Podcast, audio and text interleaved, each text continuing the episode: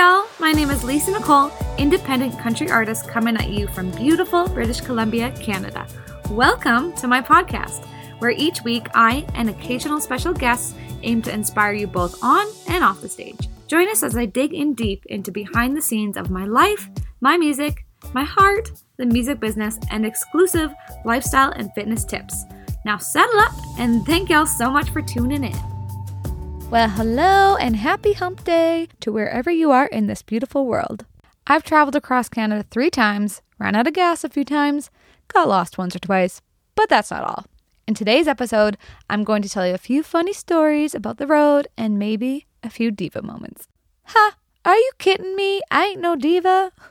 After releasing my debut EP, It Got Ugly, in 2012, I booked my first tour in March 2013 across BC and Alberta, playing bars, little cafes, and pubs. We jam packed into my little two door red Pontiac Sunfire. CDs are packed, t shirts are printed and vacuum sealed.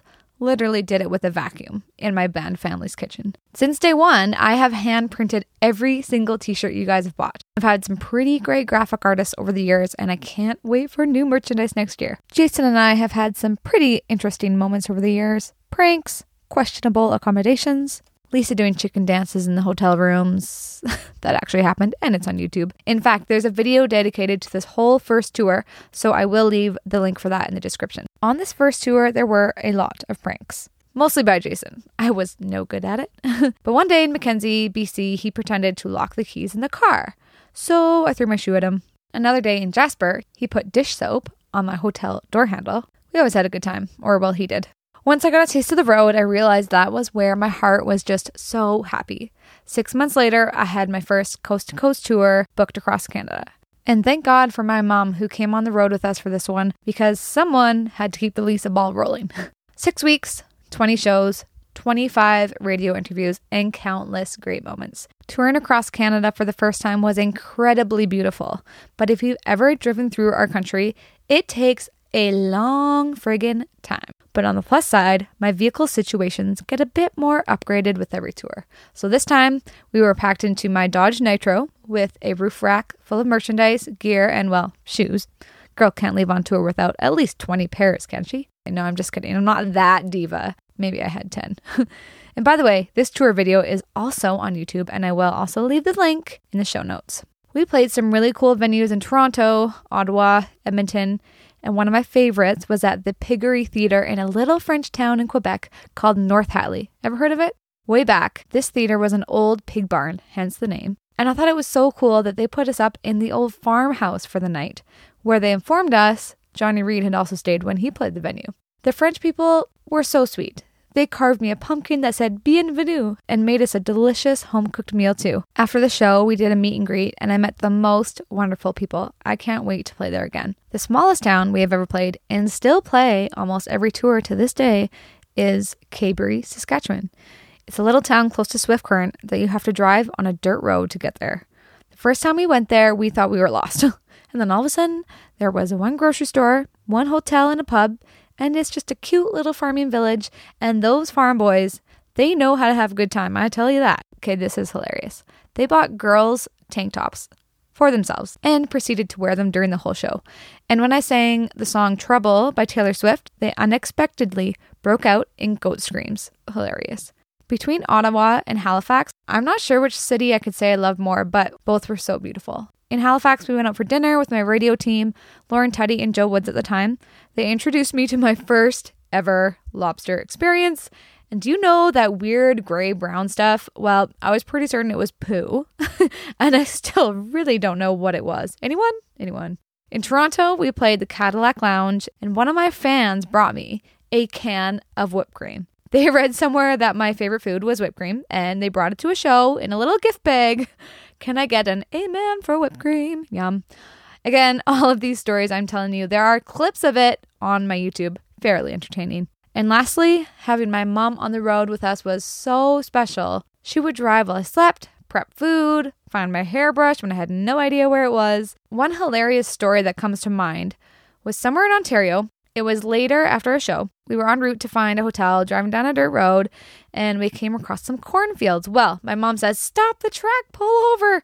And she proceeded to run like a little child to the corn crop and grab three corns of cob, one for each of us. We microwaved it and ate it at the hotel. True story, although Jason did not eat that corn. it was just so fun sharing that whole tour experience with her. Fast forward to the release of my sophomore EP, Come Find Me, in 2016, and it's time to head back out on the road. So, remember how I said my vehicle situation gradually upgraded? Well, on this tour, I am so thankful always to AM Ford, my sponsor in Trail BC.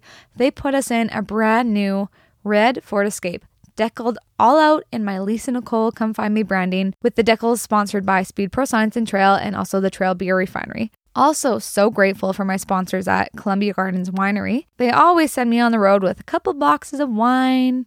Don't worry, not to drink for myself, to gift to all the radio directors that took time to interview and visit with us, and all the wonderful hosts that would put us up for the night. This tour took at least six months to plan. It's not quite as easy as one email, I'll tell you that much.